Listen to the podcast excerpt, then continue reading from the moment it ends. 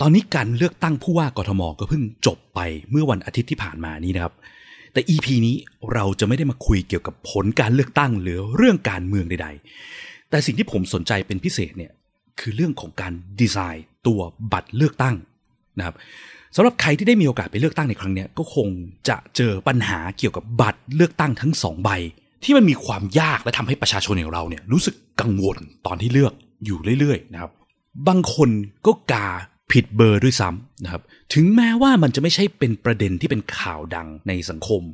แต่ว่าผมในฐานะคนที่ทำงานในเรื่อง user experience design และเรื่อง usability บ่อยๆ เนี่ย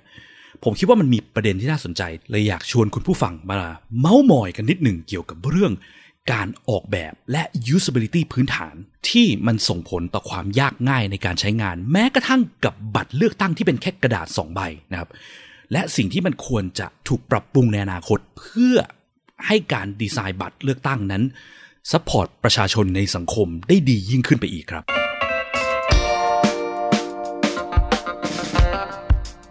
ยินดีต้อนรับเข้าสู่ผักสดพอดแคสต์ รายการที่จะพูดถึงการพัฒนา product ให้ดีที่สุดสำหรับลูกค้าของคุณ เพื่อธุรกิจที่ยั่งยืนกว่าด้วยกระบวนการ user experience design และ research กับผมพิษพิจารณาลัตนาที่คุณ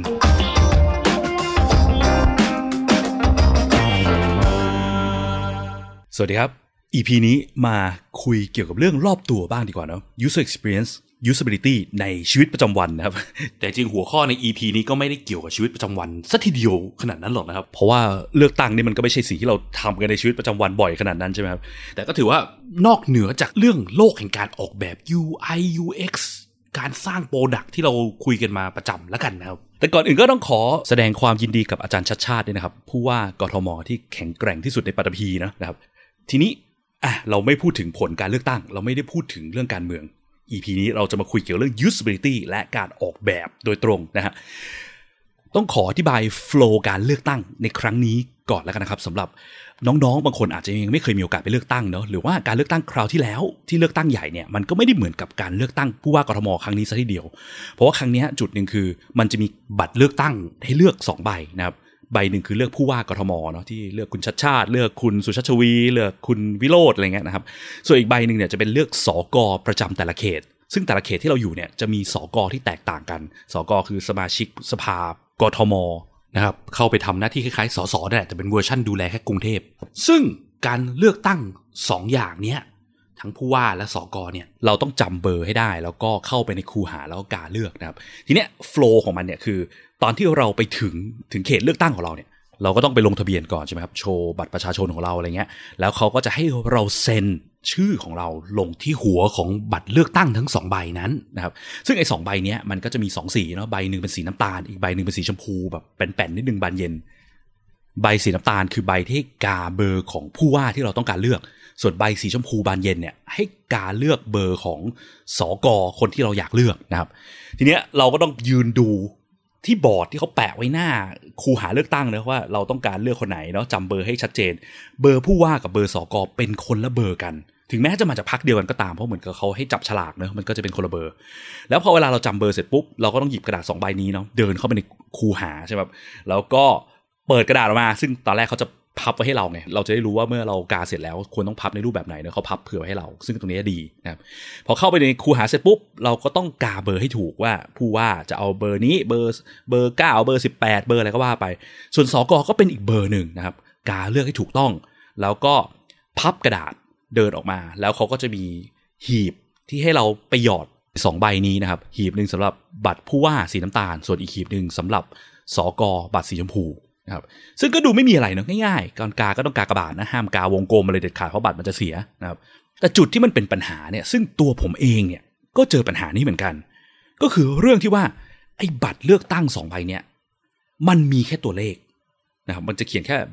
อะผู้ว่าคุณต้องการเลือกเบอร์ไหนหนึ่งสองสามสี่ห้าหกเจ็ดแปดเก้าสิบสิบสองสิบไล่ไปเนาะเราต้องจำว่าคนที่เราต้องการเลือกเนี่ยเขาเบอร์อะไร ซึ่งการจำเบอร์ผู้ว่าก็ยังโอเคนะ เพราะว่า ส่วนมากเวลาที่ผู้สมัครเลือกตั้งผู้ว่าเนี่ยเขาหาเสียงเนี่ยเขาก็จะแบบแต่งพลงแต่งเพลงนะว่าเพลงเลือกเบอร์นั่นเลือกเบอร์นี้ ให้มันหลอนๆไปเรื่อยๆ เราจะได้จำเบอร์ได้ถูกต้อง แต่การสับขาหลอกมันเกิดขึ้นไปอีก เมื่อสอกอเป็นคนละเบอร์แล้วเราต้องจำเบอร์ให้ได้นะครับ หลายคนรวมถึงตัวผมเองด้วยเนี่ย เวลาที่เดินเข้าไปในคูหาเสร็จปุ๊บเฮ้ยใบไหนต้องกาเบอร์อะไรกันแน่วะมันมีความสับสน กระดาษสองใบนี้มีความคล้ายกันมากด้วย ซึ่งความรู้สึกของผมตอนที่ผมเลือกเนี่ย ผมพะวงตลอดเวลาเลยว่าเฮ้ยถูกใบปะวะเฮ้ยถูกใบปะวะน้ำซ้ำไอ้ใบที่เขียนว่าสอกอเนี่ย หัวกระดาษเขาก็ไม่ได้เขียนว่าสอกอซะทีเดียวด้วยนะฮะเขาเขียนคำยาวๆเต็มๆแบบออฟฟิเชียลนะสมาชิกสภากรุงเทพมหานครวงเล็บสอกอเงี้ยกับผู้ว่าราชการกรุงเทพมหานคร คือตอนที่เราเข้าไปเลือกเนี่ยต้องตั้งสติให้ดีแล้วนั่งอ่านทวนหลายรอบมากเพราะว่ากังวลว่าจะกาผิดนะครับถ้าเรากาผิดไปกาผิดช่องปุ๊บเราไม่สามารถเปลี่ยนได้เลยนะ บัตรนั้นมันจะกลายเป็นเราไปเลือกอีกเบอร์หนึ่งทันทีนะครับขนาด ตัวผมเองเนี่ยผมก็ว่าเฮ้ยเราก็แบบทำงานสายที่แบบมันต้องคุ้นเคยเกี่ยวกับพวก information information อะไรเยอะแยะเนี่ยยังรู้สึกว่ามันยากเลย แล้วคุณป้าย่ายายทั้งหลาย คนที่เขาแบบว่า อ่านอาจจะสายตาไม่ดีด้วยอย่างเงี้ย หรือว่าเขาไม่ได้แม่นเกี่ยวกับเรื่องการอ่านพวกคำ official ต่างๆนานาเนี่ย จะเลือกผิดเยอะกันขนาดไหนนะครับ ก็มีได้ยินจากคนรอบตัวบ่นคนในอินเทอร์เน็ตบ่นหลากหลายเลยนะครับ ว่าเข้าไปแล้วเลือกผิดใบเลือกผิดเบอร์ อะไรต่างๆกันานาถึงขั้นมันมี Data ที่เขา publish ออกมาเนาะที่อันนี้ผมขอ refer ไปยังโพสต์หนึ่งของเพจ Rocket Media Lab นะครับ ใครสนใจดูเพิ่มเติมกดที่ลิงก์ที่อยู่ใน description ของ EP นี้ได้นะฮะเขาบอกว่าทำไมบัตรเสียสอกอถึงมากกว่าบัตรเสียของผู้ว่ากทม จริงๆ คือสมมติว่ามันบัตรมันเสียเนี่ย บัตรเลือกผู้ว่าเสียกับบัตรเลือกสอกอเสียมันก็น่าจะเสียพอๆกันใช่ไหมฮะ ซึ่งบัตรเสียมันเกิดจากอะไรได้บ้างเช่นอะอาจจะกาเป็นวงกลมแทน ถ้าคนไหนกาวงกลมเขาควรจะต้องกาวงกลม2ใบจริงไหมหรือว่าถ้าใครไม่อยากเลือกแล้วไปกาผิดช่องหรือกาเลือกหลายคนพร้อมกันเนี่ยเขาก็น่าจะทำแบบนี้กับบัตรทั้ง2ใบแต่ปรากฏว่าจำนวนบัตรเสียของสอกอเนี่ยมันมากกว่าบัตรเสียผู้ว่ากทมแบบค่อนข้างชัดเจน คือบัตรเสียสอกอเนี่ยมีหมื่นเก้าพันกว่าใบที่เสีย แต่บัตรเสียของผู้ว่าเนี่ยกลับมีแค่ห้าพันสี่ร้อยกว่าใบนะครับซึ่งผมว่าตรงนี้น่าสนใจ คือเพจ Rocket Media Lab เนี่ย เขาคาดเดาว่ามันอาจจะเกิดจากความสับสนระหว่างบัตรลงคะแนนผู้ว่ากทม และบัตรลงคะแนนสกตามที่ผมพูดไปเมื่อกี้เลย ซึ่งถ้าลองวิเคราะห์จริงๆเนี่ยมันก็มีโอกาสเป็นไปได้สูงเหมือนกัน เพราะเขาบอกว่าทีมที่อยู่หน้างานที่ดูบัตรเนี่ยเขาบอกว่าบัตรเสียส่วนมากเกิดจากการที่คนไปกาเลือกเบอร์ที่ไม่มีผู้ลงสมัครในเบอร์นั้นนะครับเช่นสมมติว่าสอกอเขตนั้นนะมีอยู่ 7 คนในกาเลือกเบอร์ 8 เบอร์ 9 อะไรเงี้ยมันก็กลายเป็นบัตรเสียทันที นะครับเพราะไม่ได้มีผู้สมัครสอกอในเขตนั้น ซึ่งพอลองวิเคราะห์ดูจริงๆเนี่ยคือจำนวนผู้สมัครลงเลือกตั้งผู้ว่าเนี่ยมีทั้งหมด 31 คนนะครับ บัตรของผู้ว่าเนี่ยก็มี 31 เบอร์นะครับแต่บัตรของสอกอเนี่ยมีแค่ 10 เบอร์ให้เลือก ซึ่งส่วนมากเนี่ยแต่ละเขตก็จะมีลงอยู่ประมาณ6ถึง9คนนะครับ มันก็จะมีคนที่ 10เนี่ยที่มีโอกาสที่คนจะไปกาผิดได้ ซึ่งพอเราลองดูจริงๆเนี่ยคือ ผู้ว่าที่ได้รับคะแนนเสียงท่วมท้นที่สุดก็คือคุณชัดชาติคือเบอร์ 8 ใช่ไหมครับ มันก็มีโอกาสสูงเหมือนกันที่บัตรเสียหลาย ๆ ใบ น่าจะเป็นคนที่ไปโหวตให้คุณชัดชาติ ซึ่งเป็นเบอร์ 8 แต่เขาสับสนไม่แน่ใจว่าต้องกาที่บัตรใบไหนกันแน่ ระหว่างไอ้ใบสีน้ำตาลกับใบสีชมพูนะครับพอสับสนงงก็เลยไปกาอีกใบหนึ่งก็คือใบที่เป็นเลือกตั้งสอกอเนาะซึ่งมี 10 เบอร์ให้เลือกดังนั้นเบอร์คุณชัดชาติเบอร์8เนี่ยก็ยังมีอยู่ในเลขหนึ่งให้เลือกได้ใช่ไหมครับและอย่างที่บอกไปว่า เขตส่วนมากมีผู้ลงสมัครอยู่ประมาณ 6 7 8 9 คนเนาะดังนั้นถ้าเขตเขามีผู้ลงสมัครสอกอเนี่ยแค่ 6 หรือ 7 คน เขาไปกาเบอร์ 8 บัตรเสียทันทีจริงไหมครับ ที่ผมว่ามันเป็นปัญหาน่ากลัวยิ่งกว่านั้นที่เราไม่รู้เกี่ยวกับข้อมูลเกี่ยวกับเรื่องบัตรเสียนี่อีกอะคือ แล้วถ้าเกิดเขตที่มีผู้ลงสมัครสอกอ8คนหรือ 9 คน เบอร์ 8 หรือเบอร์ 9 ไม่ใช่เบอร์ที่ทำให้บัตรเสีย แล้วประชาชนจะกาเลือกคุณชัดชาติ แต่กาผิดใบไปกาใบที่เป็นสอกอซึ่งเขตนั้นก็ดันมีสอกอ8คนหรือ 9 คนพอดี ดังนั้นเขาก็เลยกลายเป็นไปเลือกสอกอเบอร์ 8 แต่ไม่ใช่คนที่เขาต้องการเลือกจริง ๆ นะ และบัตรมันก็ไม่เสียด้วย แล้วมีคนต้องการเลือกคุณชัดชาติ ต้องการกาบัตรผู้ว่าเบอร์ 8 แต่มากาผิดใบ กลายเป็นไปกาเลือกสอกอเบอร์ 8 แทน ซึ่งไม่รู้เป็นของพรรคไหนอะเนาะจะเกิดอะไรขึ้นบ้างนะครับไอ้ตรงเนี้ยเราไม่มี Data เลยเราไม่รู้เลยว่า คนที่กาผิดใบแบบนั้นจริงๆเนี่ยมีเยอะปริมาณขนาดไหนนะครับนี่ก็เป็นปัญหาหลักเลยคือ คนสับสนระหว่างบัตร2ใบต้องกาใบไหนเป็นใบไหน เพราะว่าในบัตรเนี่ยมันไม่มีเขียนรายละเอียดอื่นอีกเลยนอกจากเลขเนาะเราต้องท่องจำตัวเลขเข้าไปเอง แล้วจำให้ได้ด้วยว่าเบอร์ 8 ของผู้ว่าคือใครเบอร์ 7 ของผู้ว่าคือใครคนที่เราต้องการเลือกคือเบอร์ไหนจำเบอร์ไม่พอยังจำเป็นต้องการให้ถูกใบด้วยนะครับ ซึ่งไอ้เรื่องการจำเบอร์เนี่ยก็เป็นอีกจุดนึงที่มีปัญหาเหมือนกันนะครับ คือ โอเคแหละ ถ้าเรามั่นใจจริงๆว่าเราต้องการเลือกผู้ว่าเบอร์เนี้ยเราก็มีโอกาสที่จะจำเบอร์ได้พอสมควรนะครับ แต่ก็ผมเชื่อว่ามันก็คงมีหลาย ๆ คนแหละ ที่เขาก็ยังไม่ค่อยแน่ใจคิดว่าเดี๋ยวเข้าไปแล้วเออไปตัดสินใจครั้งสุดท้ายแล้วกันเพราะมีสองคนหรือสามคนในใจที่สนใจจริง ๆ อยากจะเลือกนะครับพอเข้าไปข้างในปุ๊บดันจำไม่ได้ว่าสองคนหรือสามคนที่เขาต้องการจะเลือกจริง ๆ เนี่ยอยู่ที่เบอร์อะไรกันแน่ เข้าไปถึงจำไม่ได้ ไม่มีเขียนชื่ออีก กลายเป็นต้องไปนั่งเดา ไม่พอยังต้องไปจำเลขของสอกอเพิ่มอีกต้องจำอินโฟมชันถึง 2 อย่างเนอะเลขของผู้ว่าและเลขของสอกอซึ่งมีความคล้ายคลึงกันมาก มีการสับขาหลอก อันเนี้ยจำยากมากจริงๆ เพราะว่าอะไรเพราะว่าสอกอแต่ละเขตเนี่ยมักจะเป็นสิ่งที่คนส่วนมากไปเลือก ไม่เคยรู้จักสอกอเหล่านี้เท่าไหร่นะครับเพราะว่าเขาไม่ได้ทำประชาสัมพันธ์แคมเปญโปรโมทอะไรเท่าผู้ว่าเนาะแต่ละเขตก็มีเลขสอกอและคนลงสอกอที่แตกต่างกันอีก กลายเป็นว่าสำหรับประชาชนชาวกรุงเทพอย่างเราเนี่ย หนึ่งคนเนี่ยเราต้องจำข้อมูล 2 อันให้ได้เนาะผู้ว่าเบอร์อะไรสอกอคนที่ต้องการ คือใครเบอร์อะไร และเข้าไปในคูหาปุ๊บ บัตร2ใบตั้งสติให้ถูกด้วยว่า ผู้ว่าต้องการบัตรใบไหนสอกอต้องการบัตรใบไหน ห้ามสลับกันด้วยนะ อย่างผมเนี่ยตอนที่ผมไปเลือกเนี่ย ผู้ว่าผมต้องการเลือกเลขเบอร์นี้ แล้วสอกอผมเนี่ยเป็นเลขที่ติดกับผู้ว่าอีก ผมต้องตั้งสติมากเลยว่า เอ๊ะ เบอร์ สิบแปดสิบเก้าหรือสิบเก้าสิบแปดก็แน่วะสิบแปดต้องการใบไหนสิบเก้าต้องการใบไหนอะไรเงี้ยนะครับอันนี้ยกตัวอย่างเนาะไม่ขอไม่บอกแล้วกันว่าเลือกเบอร์ไหนไป สิ่งเหล่านี้คือสิ่งที่เรียกว่า usability problems หรือปัญหาเกี่ยวกับการใช้งานโดยตรงเลยนะครับปัญหาเกี่ยวกับการใช้งานหรือ usability problem เนี่ยคืออะไรนะครับ ถ้าใครเคยฟังเกี่ยวกับตอนที่เป็นพวกเสวนา UX เว็บมินาต่างๆ ที่มีไลฟ์เนี่ยเราก็มีพูดถึงเรื่องเกี่ยวกับ usability ไปเยอะแยะนะครับ สามารถกลับไปตามฟังได้นะครับ ซึ่งหลักการเกี่ยวกับ usability อันหนึงที่ผมชอบใช้มันประจำที่ผมว่ามันครอบคลุมได้ค่อนข้างดีมากก็คือเรื่อง heuristic evaluation นะครับ ซึ่งเราก็มีจัดเสวนาเรื่องนี้ไปเยอะมากเหมือนกันนะครับ มันมีทั้งหมด10 ข้อเราจัดไปประมาณ 7 หรือ 8 แล้วผมจำไม่ได้นะครับ ก็เป็นข้อหลักๆ เลยที่ลงรายละเอียดเกี่ยวกับว่าแต่ละข้อมันมีลักษณะเป็นยังไงบ้าง ถ้าเราเอาหลักการ usability ของ heuristic evaluation เนี่ยมาลองเปรียบเทียบกับบัตรเลือกตั้งว่ามันผิดหลัก heuristic ข้อไหนบ้างนะครับ หลักๆเลยเนี่ยที่ผมเห็นเนี่ย จากปัญหาที่เมื่อกี้พูดมาเนาะมี 2 ข้อ ข้อแรกเลยคือ recognition rather than recall นะครับ recognition rather than recall คืออะไร recognition rather than recall คือหลักการที่ว่าเกี่ยวกับการออกแบบว่า เราอย่าบังคับให้ user ต้องจำ information ในหัวมากจนเกินไป เพราะว่า information ที่ user ต้องจำต้องท่องเนี่ย มันยาก เราควรต้อง keep in mind เสมอว่า มนุษย์เรามีความจำระยะสั้นที่ห่วยมาก มากสุดๆเลยนะฮะคือความจำคนเราเนี่ยลงรายละเอียดนิดๆหน่อยๆคร่าวๆแล้วกันนะครับ ใครสนใจสามารถไปตามฟังเพิ่มในตอน recognition rather than recall EP ที่ 60 นะฮะความทรงจำของคนเราเนี่ยมันมีแบ่งเป็น 2 ประเภท เรียกว่า short term memory กับ long term memory นะฮะ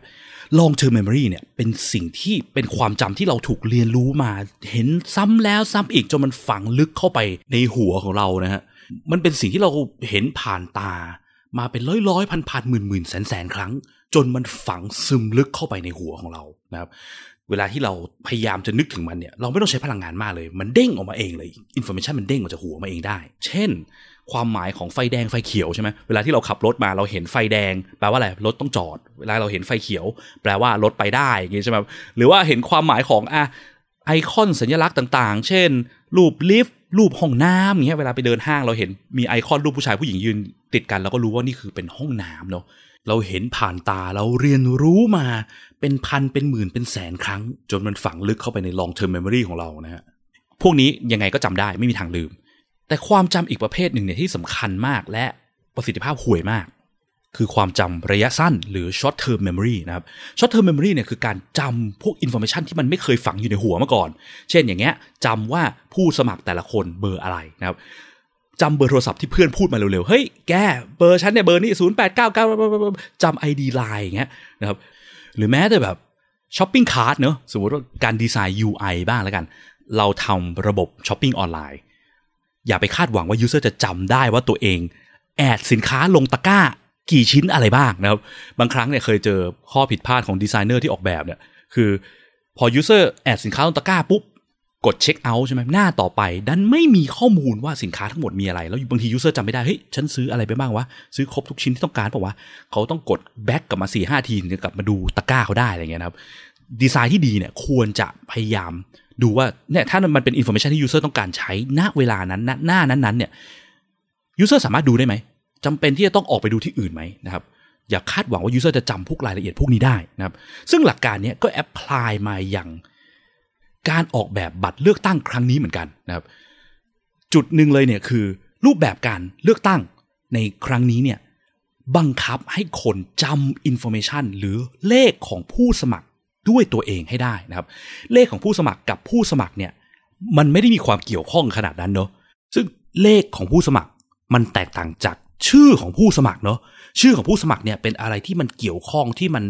associate กับตัวผู้สมัครที่เราต้องการเลือก ที่จำได้ง่ายกว่าเยอะมากจริง ๆ นะครับ เราพอจำชื่อได้อยู่แล้วว่าคนที่เราสนใจต้องการเลือกคือชื่อชื่ออะไรนะครับคุณชัดชาติ คุณวิโรธคุณสุชัชวี คุณสกลทีคุณรสนาอินโฟมชันพวกนี้ค่อนข้างอยู่ใน long term memory แล้วจำง่ายกว่า แต่เลขผู้สมัครอยู่ใน short term memory นะครับมันก็เลยเป็นเหตุผลไงที่เขาก็เลยพยายามแต่งพงแต่งเพลงมา หลอกหลอน เราให้เลขของผู้สมัครเนี่ยมันฝังลึกเข้ามาในหัวเนาะมันจะได้มีการลิงก์กันระหว่างชื่อผู้สมัครและเบอร์ของเขาเข้ามาในหัวเรานะครับซึ่งหลัก heuristic ข้อนี้ recognition rather than recall เนี่ยเขาก็ว่าไว้ด้วยเรื่องนี้เลยครับ คือ อย่าให้ user recall ข้อมูลด้วยตัวเองเยอะๆ แต่ให้ recognize แทนนะครับ recall กับ recognize ต่างกันยังไงบ้าง recall คือการที่เราต้องนึกดึงข้อมูล ที่เราพยายามจำที่มันอยู่ใน short term memory เนี่ยออกมาจากความว่างเปล่ามันจะยากมาก เช่น จงบอกมาว่าผู้ว่าคนที่คุณต้องการเลือกเนี่ยหมายเลขอะไร เอ๊ะ เราต้องเลือกคุณชัชชาติเบอร์อะไรนะ เอ๊ะ ต้องการเลือกคุณสกลธีเบอร์อะไรนะ ถ้าเราบังคับให้ user ไปจำ choice ตัวเลขเอาเอง ซึ่งมันไม่ใช่ข้อมูลที่เกี่ยวข้องที่อยู่ใน long term memory ของ user เนาะ ซึ่งก็จะกลายเป็นการไปบังคับให้ user ดึงข้อมูลจากความว่างเปล่านะครับ แบบนี้จะยาก แบบนี้แหละที่เรียกว่าการ recall มันยาก แต่ถ้าเราใส่ information อื่นที่เกี่ยวข้องไปด้วยเนี่ยเข้าไปเพิ่ม มันจะทำให้การดึงข้อมูลง่ายขึ้นเยอะนะครับ อันนี้เรียกว่า recognize นะครับ เช่น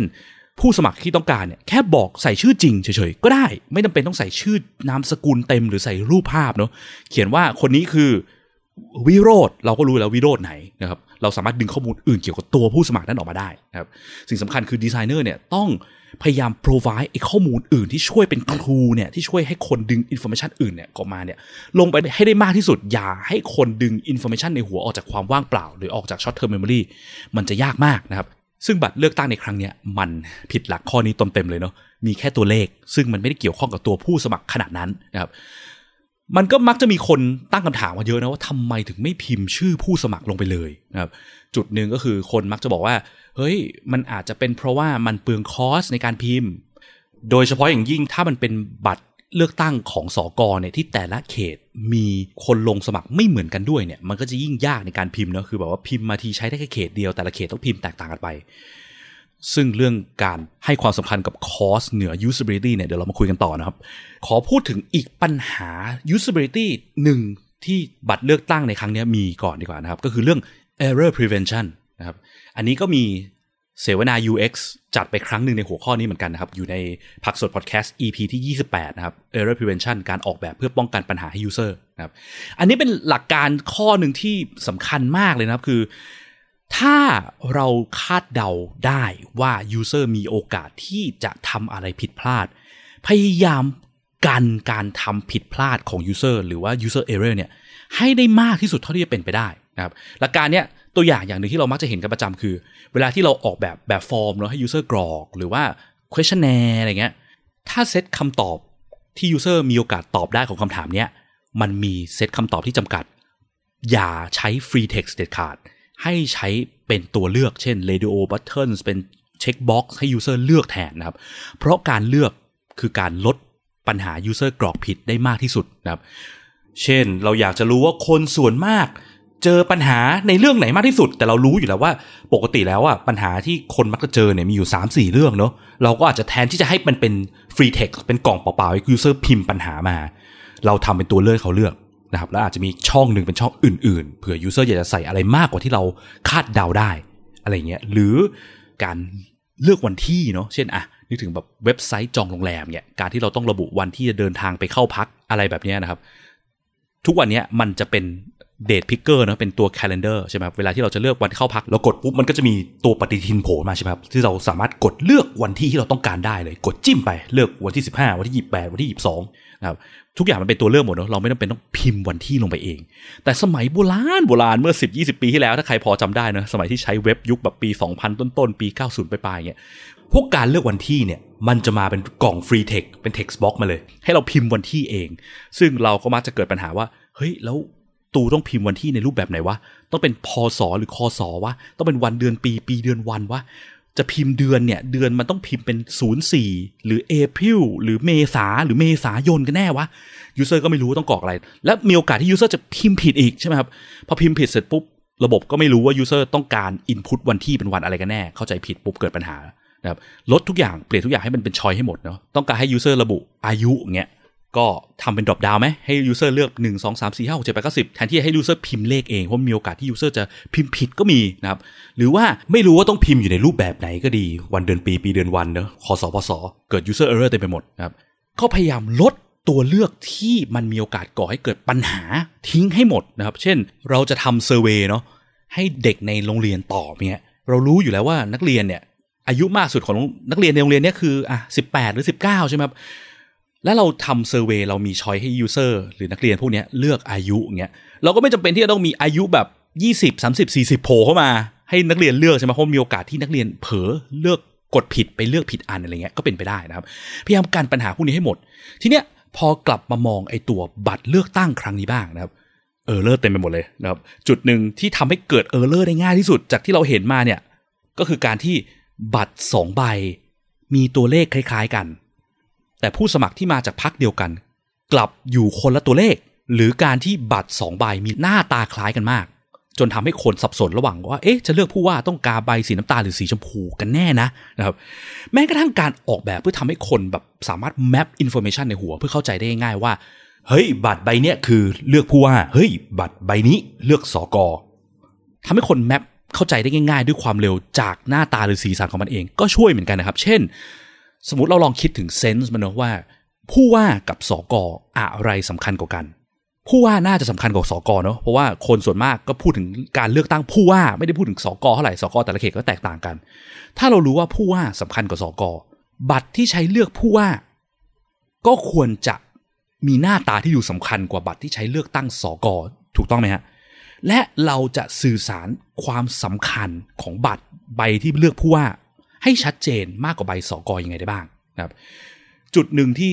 ดีไซเนอร์มาชอบใช้กันเช่น อาจจะแบบอะใบหนึ่งเป็นสีเข้มเนาะใบหนึ่งเป็นสีอ่อน ใบหนึ่งเป็นสีที่ดู primary ดูมีน้ำหนัก อีกใบหนึ่งเป็นสีที่ดูบางใบเล็กลงนะครับจริงๆเขาพยายามจะทำแล้วแหละ คือบัตรใบที่เลือกผู้ว่าเนี่ยมันมี 31 ตัวเลขเนาะดังนั้นบัตรมันจะใหญ่กว่า ส่วนใบที่เลือกสอกอเนี่ยใบเล็กกว่า แต่มันก็ไม่ได้ชัดเจนขนาดนั้นไง เพราะว่าบัตรใบสองใบนี้พอเวลากลางออกมาความกว้างก็พอๆกันเนาะ เวลาที่มันพับเข้าไปอะ มันก็ขนาดพอๆกัน และสีสันที่เขาเลือกใช้เนี่ย อันนึงเป็นสีน้ำตาล อันนึงเป็นสีชมพูบานเย็นคำถามคือ น้ำตาลกับชมพูบานเย็นสีไหน ดูหนักกว่า ดูมีความสำคัญมากกว่า มันแทบจะบอกไม่ได้เลยครับ ตอนที่อยู่หน้างานตอนนั้นผมก็พยายามจะแมปเองนะว่าน้ำตาลมันน่าจะหนักกว่าว่าเอ๊ะแต่ชมพูมันก็แป้นเด่นมากเลยนะ หรือชมพูคือผู้ว่าวะ มันก็เลยเป็นปัญหา heuristic ข้อนี้เนาะ error prevention ที่บัตรเลือกตั้งเนี่ยไม่ได้มีการช่วยกันช่วย make sure ว่าคนจะเลือกถูกใบเท่าไหร่เลยนะครับ นั่นก็คือสรุปเนาะสองข้อเนี้ยปัญหา usability สองข้อ recognition rather than recall กับ error prevention สองข้อเนี้ยเป็นปัญหาหลักๆ ที่ปัจจุบันมีเกี่ยวกับบัตรเลือกตั้งสองใบนี้ที่มันทำให้คนเลือกผิดพลาดเนาะ ผู้ว่าที่ต้องการกลับไม่ได้ถูกเลือกกลับไปกาในใบของสอกอทำให้บัตรเสียขึ้นมา สิ่งที่เกิดคืออะไร คือกลายเป็นว่าเสียงของประชาชน ไม่ถูกนำไปนับได้ถูกต้องจริงๆ ตามที่ประชาชนคนนั้นต้องการนะครับเพราะบัตรเลือกตั้งหน้าที่ของบัตรเลือกตั้ง มีแค่ทำหน้าที่รับเสียงของประชาชนเข้าไปให้ถูกต้องเนาะสิ่งสำคัญคือเสียงของประชาชน ไม่ใช่บัตรเลือกตั้ง แล้วปัญหาทั้งหลายที่พูดมาเนี่ยมันเกิดจากอะไรบ้างนะครับ ก็ผมว่าเนี่ยมันเป็นตัวอย่างที่ หลาย ๆ คนที่ทำดีไซน์อยู่ในองค์กรต่าง ๆ นานาเนี่ย น่าจะเคยเห็นปัญหาเรื่องแบบเนี้ยกันมาไม่มากก็น้อยนะครับรูทคอสของปัญหาเหล่านี้ส่วนมากเนี่ย มันเกิดจากอะไรบ้าง และเราควรต้องแก้ไขยังไงบ้าง จุดแรกที่มันควรต้องเปลี่ยนแปลงเลยคือ mindset ของทีมดีไซน์เนาะรวมถึงผู้บริหารที่ออกคำสั่งต่างๆนานาด้วยนะครับ หลายครั้งเนี่ย เรามักจะมองไปผิดทาง ว่า ไอ้พวก tools พวก process กระบวนการต่างๆนานาเนี่ยพวกบัตรเลือกตั้งพวกอะไรเงี้ยพวกเอกสารที่ต้องใช้เนี่ยมันมีเพื่ออะไรนะครับหลักๆ พวกนี้มันควรต้องมีเพื่อเสิร์ฟคนเนาะคนคือสิ่งที่สำคัญที่สุดนะครับบัตรเลือกตั้งก็สำคัญไม่เท่าคนที่มาเลือกตั้งและเสียงของเขานะครับสิ่งที่มันต้องถูก prioritize เหนือกว่าคือ เราจะทำยังไงให้เสียงของคนที่เลือกตั้ง ได้ส่งเข้าไปถึงการนับที่ถูกต้องจริง ๆ โดยลดโอกาสที่เสียงเขาจะขาดหายไปกลางทาง เพียงเพราะว่า tools หรือ process เหล่านี้ มันใช้งานยากจนทำให้ผู้ใช้ใช้ไม่ถูก เช่นตัวบัตรมันมีปัญหาที่เข้าใจยากหรือใช้งานได้ยากนะครับ หลายครั้งทีมดีไซน์หรือผู้บริหารมองว่า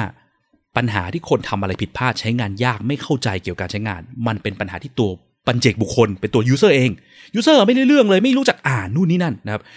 อันนี้คือการมองในแง่ที่ว่าไม่ได้มองถึงศักยภาพของมนุษย์เนาะจุดหนึ่งเกี่ยวกับเรื่อง usability เนี่ยที่มันน่าสนใจที่ทำให้ผมเชื่อว่าทำไม usability ควรต้องเป็นสิ่งแรก ๆ ที่ถูกโฟกัสเวลาทำดีไซน์ คือ usability คือสิ่งที่พูดถึงประสิทธิภาพ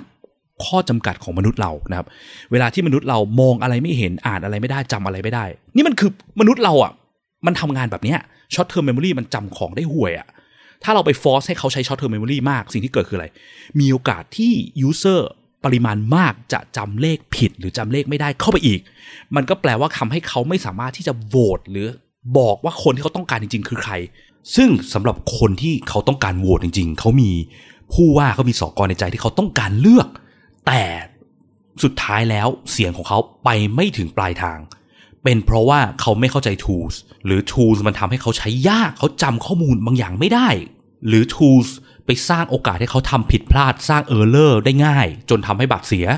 อันนี้ปัญหาอยู่ที่ tools แหละ tools ต้องถูกรีบแก้ไข ไม่ใช่ว่าไปเบลมว่าเป็นเพราะ user เสมอนะครับ เสียงของเขาสำคัญกว่า tools หรือแค่เอกระดาษที่ใช้โหวตใช่ไหมครับ หลาย ๆ ครั้งเนี่ยเราชอบไปบังคับว่าถ้าทำผิดกฎข้อนั้นข้อนี้ถือว่ามันเป็นโมฆะเลยนะ มันเป็นการมองเหมือนสมัยอยู่ในโรงเรียนนะเนาะ เช่นบอกคุณต้องใช้ปากกาสีนั่นสีนี้ต้องใช้ดินสอเท่านี้เท่านั้น ถ้าทำผิดปุ๊บเธอจะได้ศูนย์ทันที ซึ่งมันไม่ควรเป็นแบบนั้นใช่ไหมครับ นี่คือ mindset เนาะ mindset ของการมองถึงวัตถุประสงค์ที่แท้จริงเนี่ยสำคัญมาก ๆ เลย ในการที่จะต้องเกิดการแก้ไขสิ่งเหล่านี้เกิดขึ้นนะครับ เมื่อเราเกิด mindset ที่ถูกต้องปุ๊บเนี่ยจุดต่อมาที่มันควรจะต้องถูกแก้ไขกับตรงนี้คือการลองทำ user test เนาะ usability testing นะครับเอาคนมาลองตอบจริง ๆ แล้วลองวัดว่าไอ้กระดาษต่างๆ ที่เราออกแบบมาเนี่ยมันโอเคถูกต้องหรือไม่โอเคขนาดไหนยังไงบ้างนะครับ ถ้าเราพบว่า user ส่วนมากจำไม่ได้ หรือมีโอกาส กาผิดใบเยอะ มันแปลว่าเนี่ยเราเริ่มเห็นแล้วมีปัญหา usability problem เราสามารถ redesign กระดาษพวกนี้ได้ไหม ก่อนจะถึงวันจริง เพราะว่าถ้าเรา test กับคนไม่กี่คน คนเหล่านี้เกิดปัญหาการใช้งานจำข้อมูลไม่ได้กาผิดใบเกิดขึ้นแล้ว แล้วไป test ระดับแบบโอ้โหคนเป็นล้านใช้อะครับ error ที่มันเกิดเนี่ยมันเป็นสิ่งที่ยอมรับได้จริง ๆ หรือเปล่า ที่เสียงของคนที่ต้องการมาโหวตกลับไม่ได้ไปถึงจริงๆเนี่ยผมว่ามันสำคัญมากนะนี่คือวัตถุประสงค์หลัก ๆ ของการจัดการเลือกตั้งเกิดขึ้นเนาะ พวกกระดาษเอยสีปากกาเอยมันไม่ได้เป็นสิ่งที่สำคัญเท่าเสียงของคนที่ต้องการโหวตขนาดนั้นนะครับ แล้วก็พวกเรื่องการ error prevent ต่างๆ เนาะเราเพิ่มคอสนิดหนึ่งเพื่อพิมพ์ชื่อผู้ว่าเพื่อพิมพ์ชื่อสอกอลงไปได้ไหมนะครับหลายๆครั้งเนี่ยปัญหา usability หรือการใช้งานยากของ user เนี่ย มักจะไม่ใช่เป็นสิ่งที่คนที่อนุมัติงบเนี่ย หรือผู้บริหารผู้มีอำนาจเนี่ยสนใจเท่าไหร่ ทีมงานหรือผู้บริหารหลายครั้งไปมองเรื่องคอสเป็นหลักมากกว่านะครับ ว่าคอสเนี่ยสำคัญนะเฮ้ยทำไมต้องไปพิมพ์ชื่อเพิ่มต้องเพิ่ม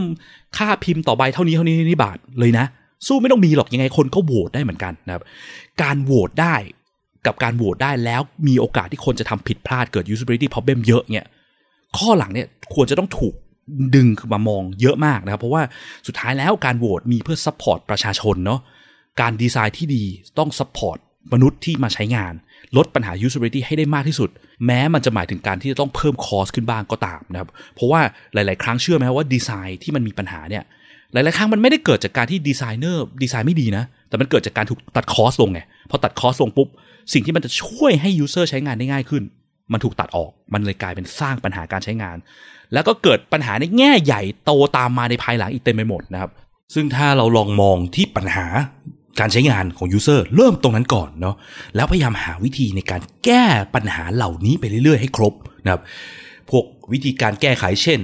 ลองเปลี่ยนกระดาษเป็นสีอื่นดีไหม ที่ให้ user เข้าใจได้ง่ายขึ้นว่า 2 แผ่นนี้แตกต่างกันยังไง แทนที่จะกลับไปใช้สีเดิมที่เรามี format อยู่แล้วเพื่อความง่ายประหยัดลด cost เอาเรื่องการใช้งานที่เหมาะสมกับสถานการณ์ ขึ้นนำก่อน cost ได้ไหม